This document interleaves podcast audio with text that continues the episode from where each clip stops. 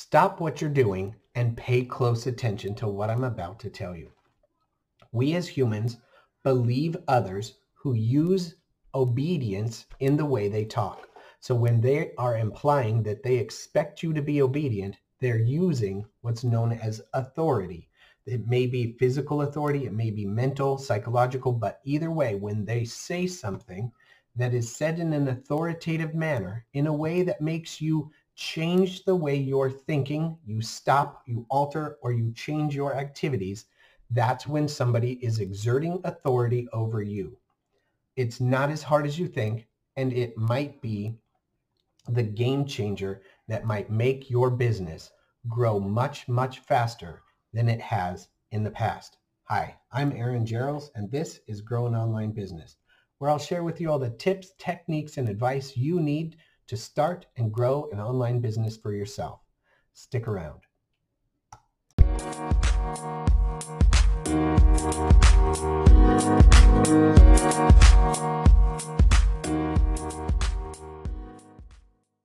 People are hardwired to obey authority figures.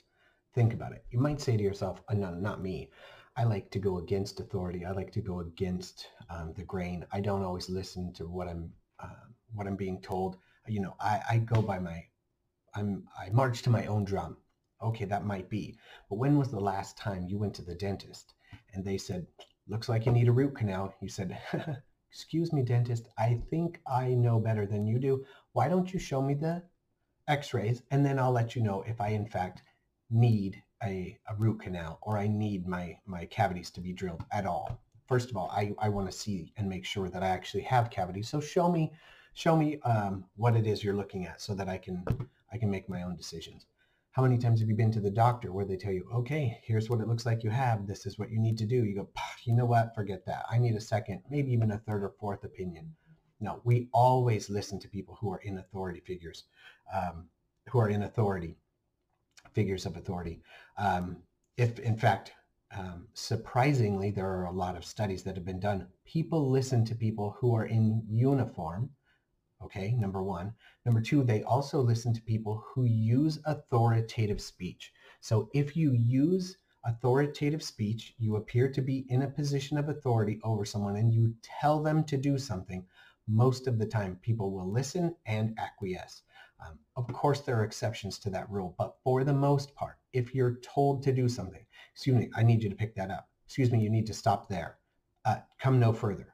People listen to those kinds of responses. So when um, when you're asked to purchase a product or to try a service or to do something else, if you're asked by somebody who you hold their opinion to some authority, you're much, much more likely to follow along and do what they say, which is why so many actors and actresses are constantly selling products because we look at those people. I say we awfully loosely, but we look at those people um, and assume that they know something we don't, or we strive to be like them, or we want to be liked by them. So when they tell us to use a product or a service, we everybody jumps on board and does it. Um, it's an- another example is drug companies use actors in white lab coats or white doctor's uniforms to tell you, you know, I use this um, product and this is a very, very trusting, believable product. You should use this drug. Um, in fact, my favorite, uh, it's some years back, but my favorite commercial was a, um, I think it was a Tylenol commercial. I remember being a kid because we used to make fun of it all the time. My parents used to. And this guy actually walked out. He played a doctor on a, on a soap. Um, which is a TV show for um, it was used to be on every single day anyway soaps but he'd walk out and he'd say i'm not a doctor but i play one on tv and when i get a headache i take two tylenol and it's gone that was my favorite he wasn't even a doctor but people still bought the product because he looked like a doctor and he said that when he has a headache he takes them and knocks out the headache we as humans like to follow orders. We like structure. We like order. So we listen to people who we believe know more than we do. So anybody who's in a position of authority, we assume they know more than we do. They know something we don't know. So we listen and do what they ask us. So how can we use this in business?